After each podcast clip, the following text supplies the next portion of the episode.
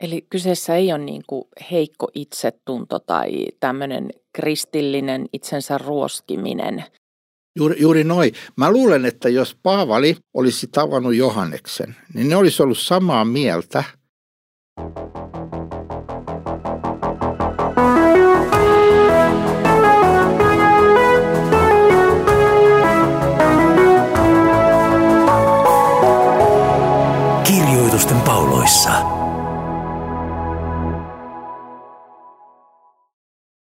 Tervetuloa seuraamaan Kirjoitusten pauloissa podcastia. Minun nimeni on Leif Nummela ja kanssani on kuka? Virpi Kurvinen. Tervetuloa taas Virpi tekemään tätä Efesolaiskirjeen podcastia, jossa olemme päässeet jo toisen luvun loppuun. Ja tänään aloitamme kolmannesta luvusta, Efesolaiskirja kolme, ja pyydän sinua Virpi lukemaan ensimmäisestä jakeesta jakeeseen 12. Tästä syystä minä Paavali, joka olen Kristuksen Jeesuksen tahdosta vankina, teidän vierasheimoisten tähden, polvistun isän eteen. Olettehan kuulleet siitä Jumalan suunnitelmasta, jonka hän armossaan on ilmoittanut minulle teidän parhaaksenne. Minulle on ilmestyksessä annettu tiedoksi tämä salaisuus, niin kuin olen edellä lyhyesti kirjoittanut. Tätä lukiessanne voitte huomata, kuinka hyvin minä olen perillä Kristuksen salaisuudesta. Sitä ei menneiden sukupolvien aikana annettu ihmisten tietoon, mutta nyt henki on ilmoittanut sen Kristuksen pyhille apostoleille ja profeetoille. Muihin kansoihin kuuluvilla on sama oikeus perintöön kuin juutalaisillakin. He ovat saman ruumiin jäseniä ja heitä koskee nyt sama lupaus, kun evankeliumien johtanut heidät Kristuksen Jeesuksen yhteyteen. Tämän evankeliumin palvelija minusta on tullut sen armolahjan perusteella, jonka Jumala on voimassaan minulle suonut.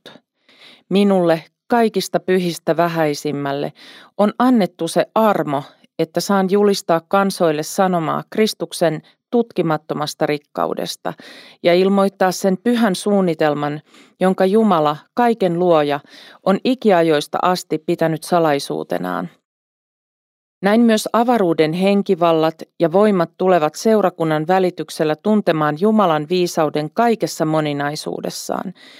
Tällainen oli Jumalan ikiaikainen suunnitelma, joka meidän Herramme Kristuksen Jeesuksen oli määrä toteuttaa.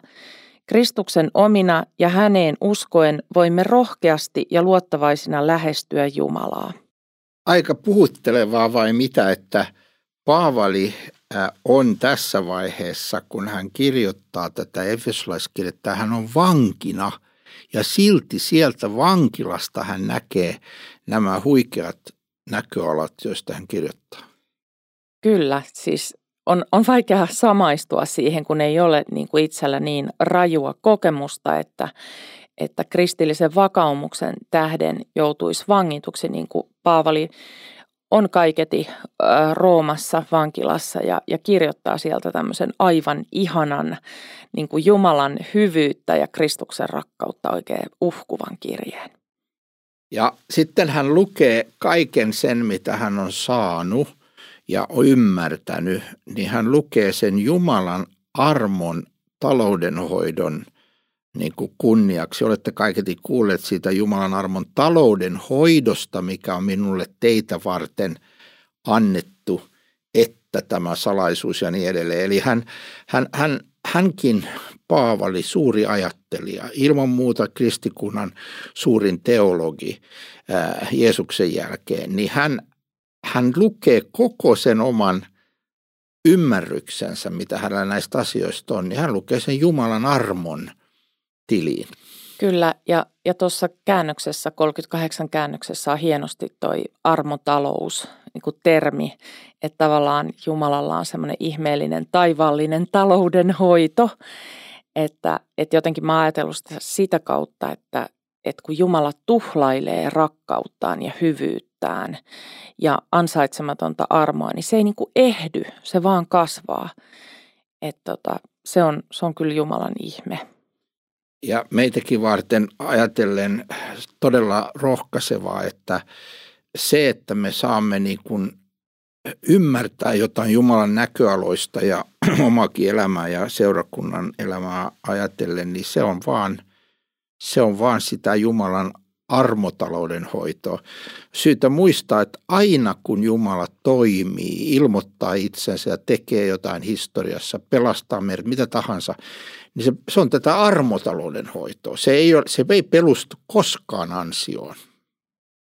Mitä sä Leif ajattelet, kun joskus äh, tämmöisessä teologisessa keskustelussa Paavali kuvataan vanhoillisena ja jopa kovana tai ilkeänä. Ja sitten hän kuitenkin tässä niin kuin kirjoittaa, että tämän evankeliumin palvelija minusta on tullut sen armolahjan perusteella, jonka Jumala on suonut. Se on aika nöyrää tekstiä. Miten se istuu tämmöisen äh, kuvan kanssa yhteen?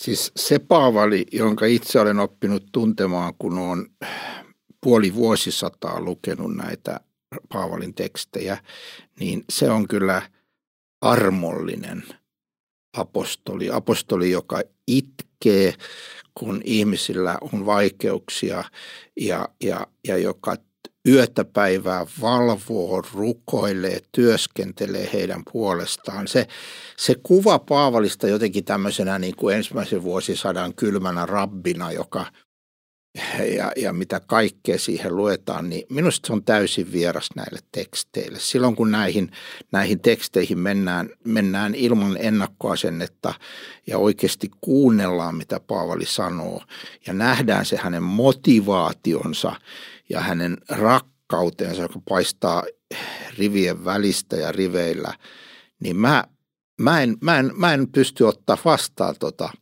kuvaa Paavalista. Musta se on vääristynyt. Se perustuu niin kuin. Jos meillä on joku käsitys siitä, että asioiden pitää olla näin, ja sitten Paavali niin kuin ei, ei ajattele samalla tavalla, niin sitten hänet niin kuin julistetaan. Vähän niin kuin nykyään on hyvin usein tehdä, että jos, jos ei tykätä siitä, mitä sä sanot, niin sut kanseloidaan tai sut voukataan pois, pois olemasta niin, että sä et voi niin kuin – edes puhua, niin se on vähän sama, että Paavali niin kuin leimataan tämmöiseksi, mutta todellakin se Paavali, mikä tulee näistä kirjeissä vastaan, niin se on rakastava, äärimmäisyyteen asti venyvä äh, työntekijä, joka, joka niin kuin ajattelee yötä päivää niiden ihmisten parasta ja nimeltä mainiten rukoilee heidän puolestaan ja lähettää terveisiä nimeltä jokaiselle mies- ja naistyötoverilleen. No mitä sä ajattelet tästä, kun tässä jakeessa kahdeksan hän puhuu itsestään pyhistä vähäisimpänä. Et mitä on ensinnäkin se pyhä? Se on nykykielelle vaikea termi. Et mä en nyt kutsu sinua, että pyhä leif, hauska tavata. Et mitä se pyhä tarkoittaa ja miksi Paavali, jos, jos sä just sanoit, että hän on niin kuin kristikunnan suurin teologi Jeesuksen asettamana tähän virkaan, niin, niin miksi hän niin kuin puhuu itsestään vähäisimpänä? Onko se huonoa itsetuntoa? Mistä se johtuu? Mä en ajattele, että se on huono itsetunto. Mä ymmärrän, että no ensinnäkin se pyhä sana, niin sehän tarkoittaa niin kuin erilleen asetettu, niin kuin sut pyhitetään johonkin käyttöön. Sulla on, sulla on tavalliset asiat ja, niin kuin, sit sulla on pyhät asiat. Sulla on tavalliset esineet ja sitten sulla on pyhät esineet, joita, joita käytetään johonkin, johonkin tiettyyn. Niin kun on pyhä, niin on asetettu tiettyyn niin kuin käyttöön ja otettu erilleen siitä isosta massasta ja siksi, siksi näitä kristittyjä sanotaan pyhiksi, että heidät on Jeesuksen tähden, Kristuks, Jeesuksessa Kristuksessa valittu olemaan Jeesuksen seuraaja ja elämään hänen tahtonsa mukaan, Jumalan suunnitelmassa. Jotain ihan toista elämää kuin se niin kuin, elämä, minkä Raamattu kuvaa, että se on maailmassa ilman toivoa ja ilman Jumalaa. Ja sitten kun hän sanoi, että hän on näistä kaikista erilleen otetuista Jumalan valitsemista halvin, niin mä ajattelen, että silloin ensinnäkin se hänen taustansa, että hän vainos kristittyjä ja oli ihan oikeasti sitä mieltä, että ne pitäisi tappaa ja ajoi heitä takaa, yritti ottaa heitä kiinni.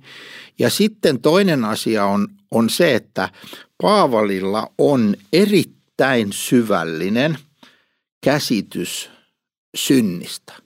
Ja hän ää, ei, ei, ei, ei oikein ole kirjallisuudessakaan niin syvää kuvausta tahdon löytää kuin on esimerkiksi roomalaiskirjeen yhdeksännessä luvussa tai, tai, tai seitsemännessä luvussa ja, ja, ja muualla niin kuin siitä, että mitä se synti oikein tarkoittaa, kuinka sitkesti se meissä istuu ja muuta. Niin tämän kaiken, kun hän on nähnyt syvemmin kuin muut, niin hän myös selvemmin kuin muut tajuaa, että mä oon kaikista pyhistä halvin. Et, et mä, mulla ei ole mitään omia ansioita. Mun tausta on se, että mä vainosin kristittyjä ja mun elämä on se, että synti asuu minussa. E, niin kuin hän siellä seitsemäs luvussa kehottaa, että hän ei edes tee mitä hän haluaa, jos hän oikein syvälle katsoo itseensä, vaan, vaan, vaan se synti ottaa hänessä vallan ja hän tekee asioita, mitä hän haluaisi ja ajattelee ja sanoo.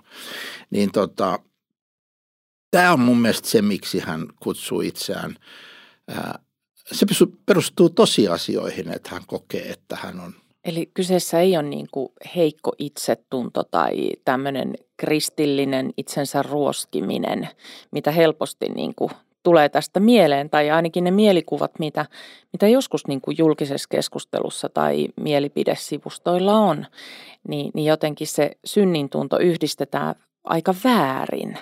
Eli sä selitit tässä just sitä, että se perustuu tosiasioihin. Että Paavali todella ymmärsi, mitä se syntiinlankeemus on tuottanut tälle maailmalle ja kuinka maailma on niin kuin vailla toivoa ilman Jumalaa ja Kristuksen sovitustyötä. Juuri, juuri noin. Mä luulen, että jos Paavali olisi tavannut Johanneksen, niin ne olisi ollut samaa mieltä siitä, mitä Johannes sanoo, että jos me sanomme, ettei meillä ole syntiä, niin me petämme itsemme. Siis että, että tosiasia on, että synti asuu meissä ja me teemme syntiä. Ja jos me yritämme olla niin kuin sitä ei olisi, niin se ei ole mitään niin kuin hyvää itsetuntoa, vaan se on itse petosta. Hyvä itsetunto taas Pahvalilla on, kun hän tajuaa olevansa apostoli ja esittäytyy jokaisen kirjansa alussa, että mä oon apostoli Kristuksen asettama ja, ja, ja sitten hän myöskin, jos tarvitaan, niin hän osaa olla luja ja hän osaa olla rohkea – niin hän on ihan yllin kyllin hyvä itsetuntoa, mutta tämä vaan on tosiasia tämä syntisyys, johon, johon perustuu tämä pyhistä halvin. Kyllä, siis tavallaan tämä on aika vapauttava näkökulma. Eli me saadaan niin kuin turvallisesti taivaisen edessä niin kuin tunnustaa, että me ollaan syntisiä, me tarvitaan hänen apuaan ja me tarvitaan sitä sovitustyötä. Ja yksi ystäväni sanoi, että ihminen ei kykene tunnustamaan syntisyyttään ja syntejään, jollei hän tiedä, että on olemassa täydellinen armahdus, koska silloin hän niin kuin ikään kuin vaan tuomitsee itsensä ja sitten hän jäisi niin kuin siihen epätoivoon. Mutta kun hän tietää niin kuin tästä kaikesta tästä tekstistä, mitä nytkin luit, niin hän, tästähän näkyy valtavalla voimalla se, että Paavali tietää, mitä on Jumalan armo. Hän tietää, mitä on evankeliumi Kristuksen tutkimattomasta rikkaudesta, niin hän uskaltaa sen takia tunnustaa tosiasiat, että hän putoaa ei tyhjön päälle, vaan Kristuksen käsiin. Kyllä. Ja tässä on hirveän puhuttelevaa, että tässä ekassa jakeessa jo niin kuin Paavali puhuu niin kuin siitä, miten hän polvistuu taivaan isän eteen. Se jotenkin tulee tässä Efesolaiskirjassa monessa kohtaa. Hän puhuu niin kuin isästä, että hän on niin kuin, vaikka hän on aikuinen mies ja vastuussa paljosta ja kokenut raskaitakin asioita, niin hänellä on semmoinen hirveän turvallinen ja luottavainen suhde taivaan isään. Ja eikö se ole aika puhuttelevaa se, että hän niin kuin e, polvilla, polvillaan näkee kauas, niin kuin joku on sanonut. Hän, hän näkee nämä ja, ja saa vastaanottaa nämä, tämän ilmestyksen, niin kuin hän tässä sanoi, että tämä salaisuus on ilmestyksen kautta tehty minulle tiettäväksi, niin hän, hän niin kuin saa sen silloin, kun hän on oikealla paikalla Jumalan edessä, eli polvillaan. Eli taju, niin kuin kaikkivaltian Jumalan, rakastavan taivaallisen isän, mutta samalla kaikkivaltian pyhän Jumalan edessä niin kuin polvillaan, niin, niin siinä hän saa tämän niin kuin ymmärryksen. Ää, nyt pitää tietysti muistaa, että tämä ilmestys, minkä Paavali sai, se on ainutlaatuinen. Tarkoitan sitä, että se on tämä raamatun ilmoitusta, mitä hän saa.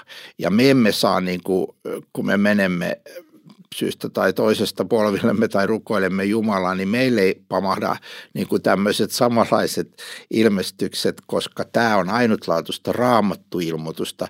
Me voimme kyllä sitten nähdä hengen silmin niin kuin, ää, ja ymmärtää, mitä Paavali on kirjoittanut, mutta me emme saa niin kuin lisää Jumalan sanaa. Tota, Tuossa jakeessa 10 on mun mielestä vaikea kohta, mitä mä oon monesti miettinyt. Siinä puhutaan tästä, että seurakunnan välityksellä avaruuden henkivallat ja voimat tulevat niin kuin näkemään ja tuntemaan Jumalan viisauden. Siis tuntuu, että seurakunnalla on joku ihan erityislaatuinen kutsumus monien muiden tehtävien rinnalla. Mitä tämä voisi tarkoittaa?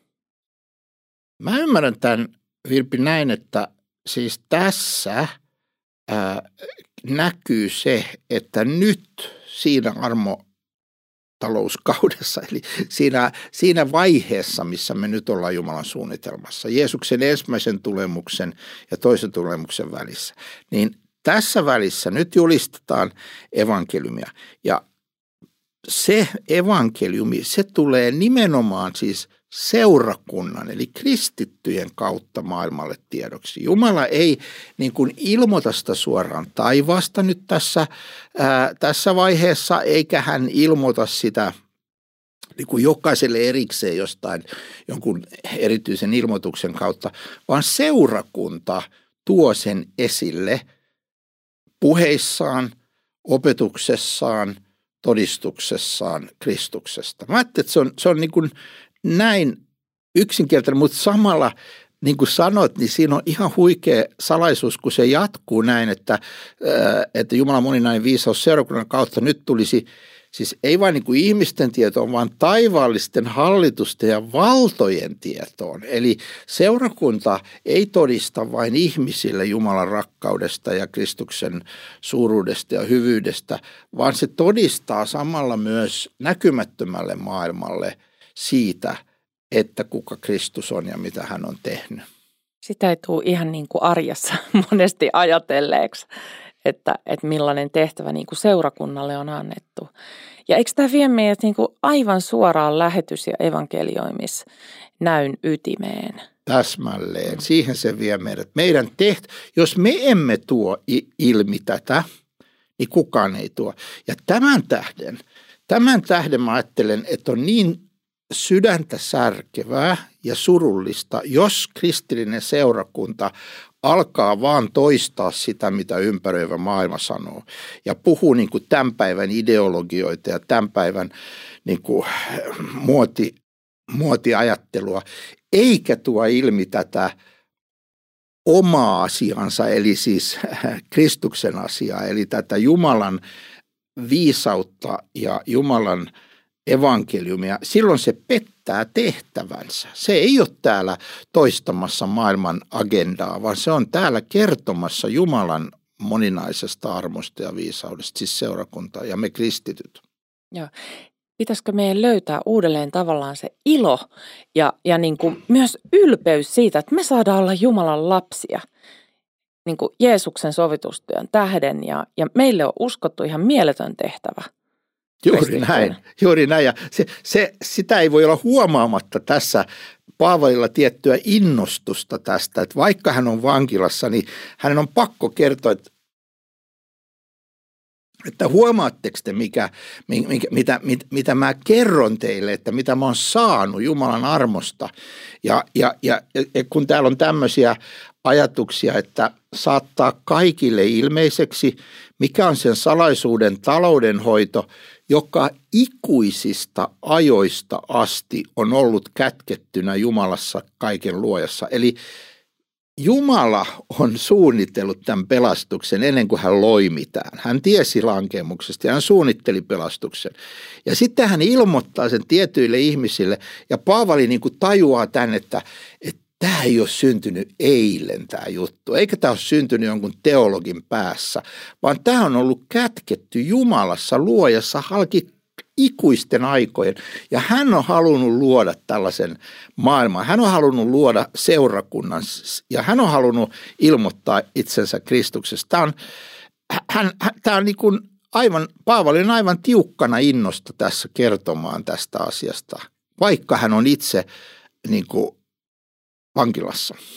Kyllä, minussa herättää ainakin sen ajatuksen, että, että meidän kristittyinä kyllä pitäisi pureutua sinne raamatun sanaan. Että kun sä kerroit just tästä, että, seurakuntakin saattaa helposti alkaa ikään kuin julistaa tämän maailman agendaa ja tämmöisiä yhteiskunnallisia ideologioita ja mennä niiden trendien mukaan, niin meidän pitääkin pureutua sinne Jumalan sanaan ja ymmärtää, että, että niin kuin Jumala todella asetti Paavalin Paavalin niin kuin, ää, jatkamaan ikään kuin sitä Jeesuksen työtä. Että hän, hän niin kuin lisää sitä meidän viisautta ja ymmärrystä kristiusko ytimestä ja siitä tehtävästä, joka meillä kristittyinä on. Se avaa huikeat näköalat. Juuri, juuri, juuri noin se on. Ja tässä on tavallaan kaksi ojaa. Yksi on just se, mitä nyt sanoit, se, se, se että rupeaa sitä maailman agendaa – niin kuin julistamaan. Ja sitten toinen noja on se, että mennään ikään kuin, pakitetaan ikään kuin ennen Paavalia ei ajatella, että meidän pitää nyt niin kuin uudestaan saada joku tämmöinen suora ilmoitus näistä asioista. Meidän pitää tehdä just niin kuin sä sanoit, eli mennä sinne raamattuun, jossa on se Jumalan antama ilmoitus, jonka Paavali ja muut vastaanotti. Ja nyt sitä pitää esillä – et meidän ei pidä nyt niin kuin uudestaan ikään kuin saada se, joka jo kerran saatiin, joka niin kuin toi Juudan kirja sanoi, että usko, joka on kerta kaikkiaan pyhille annettu. Kerta kaikkiaan annettu näille apostoleille tässä ensimmäisellä vuosisadalla ja he kirjoitti sen ylös, he taltioi sen ja nyt sitä me julistetaan loppuun asti.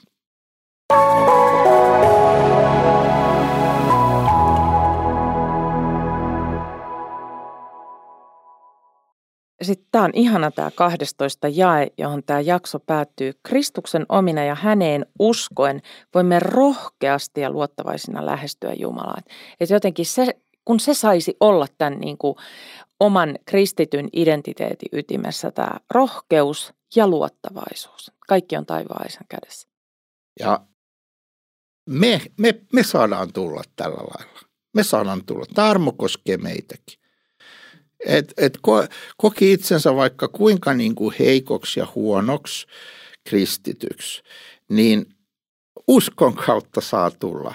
On pääsy, on luottavainen pääsy Jumalan tykö. Joskus mä oon ajatellut sitä, kun joskus jossain päin korostetaan, että, että se olisi ikään kuin ylpeyttä, että jos mä olen jotenkin niin kuin varmassa luottavaisessa niin kuin mielentilassa, että mä, mä saan tulla Jumala, mä saan tulla taivaan isä eteen. Niin mä ajattelen, että se, se on, se on, se on niin kuin väärin ajateltu, koska jos, jos ajattelet vaikka lasta, niin ei se, siinä on jotain pahasti vialla, jos sen täytyy niin kuin epäillä omassa kodissaan sitä koko ajan, että onko hänellä paikka pöydässä, saako hän tulla kotiin kun hän on väsynyt ja epäonnistunut ja rähkääntynyt, niin saako hän tulla kotiin? Ei, kun hän totta kai hän saa. Hän, hän on sen perheen lapsi, hän kuuluu sinne, hänellä on paikka pöydässä. Ja samalla tavalla meillä on uskallus ja luottavainen pääsy. Meillä on paikka Jumalan tykönä. Meillä ei se ole ylpeyttä, se on, se on armo, se on lahja, joka me on saatu ja me kiitollisena mennään aina sinne Jumalan pöytään. Kyllä, Jumala varmaan odottaa, että ne tuolit täyttyy täyttyisi, että ne lapset tulisi sinne kotiin. Vanhat evankelistat usein sanoivat, että taivassa on paikka sua varten, että hän jätä sitä tyhjäksi. Että se, et, et, et, miksi sä niin kuin vaeltaisit poissa kaikkialla, että sulle on, sulle on oma koti Jumalan tykönä. Ja mä, mä muuten ajattelisin, että tämä on ihan huikean tärkeä tänä päivänä, koska ihmiset on niin kuin hukassa sen suhteen, että kuka mä olen, minne mä kuulun. Ja meillä on ihan käsittämätön tarve saada kaikkien maailman ihmisten hyväksyntä. Mutta se on se suurin asia, että taivaan isä hyväksyy mut yhteyteensä. Tämä on pyhä Jumala, tämä iankaikkinen suunnittelija. Hän, hän sanoi, että sulle on tässä ihan oma paikka mun, mun, mun tota noin, niin pöydässäni. Tämän parempaa uutista ei kyllä ole. Tässä on vielä, äh, Virpi, muutama jae. Luettiin tästä Ei kun totta, se loppuu tohon, sori. Ihan oikeasti. No on hyvä päättää tohon, että meillä on paikka ja me saamme tulla. Ja, ja, ja hyvä kuulija, kiitos taas kun olit meidän kanssa tätä Efesolaiskirjeen kolmatta lukua. Me jatketaan tästä jakeesta 13 ensi kerralla ja mene rohkeasti sinne ja ota paikkasi Jumalan pöydässä. Kiitos.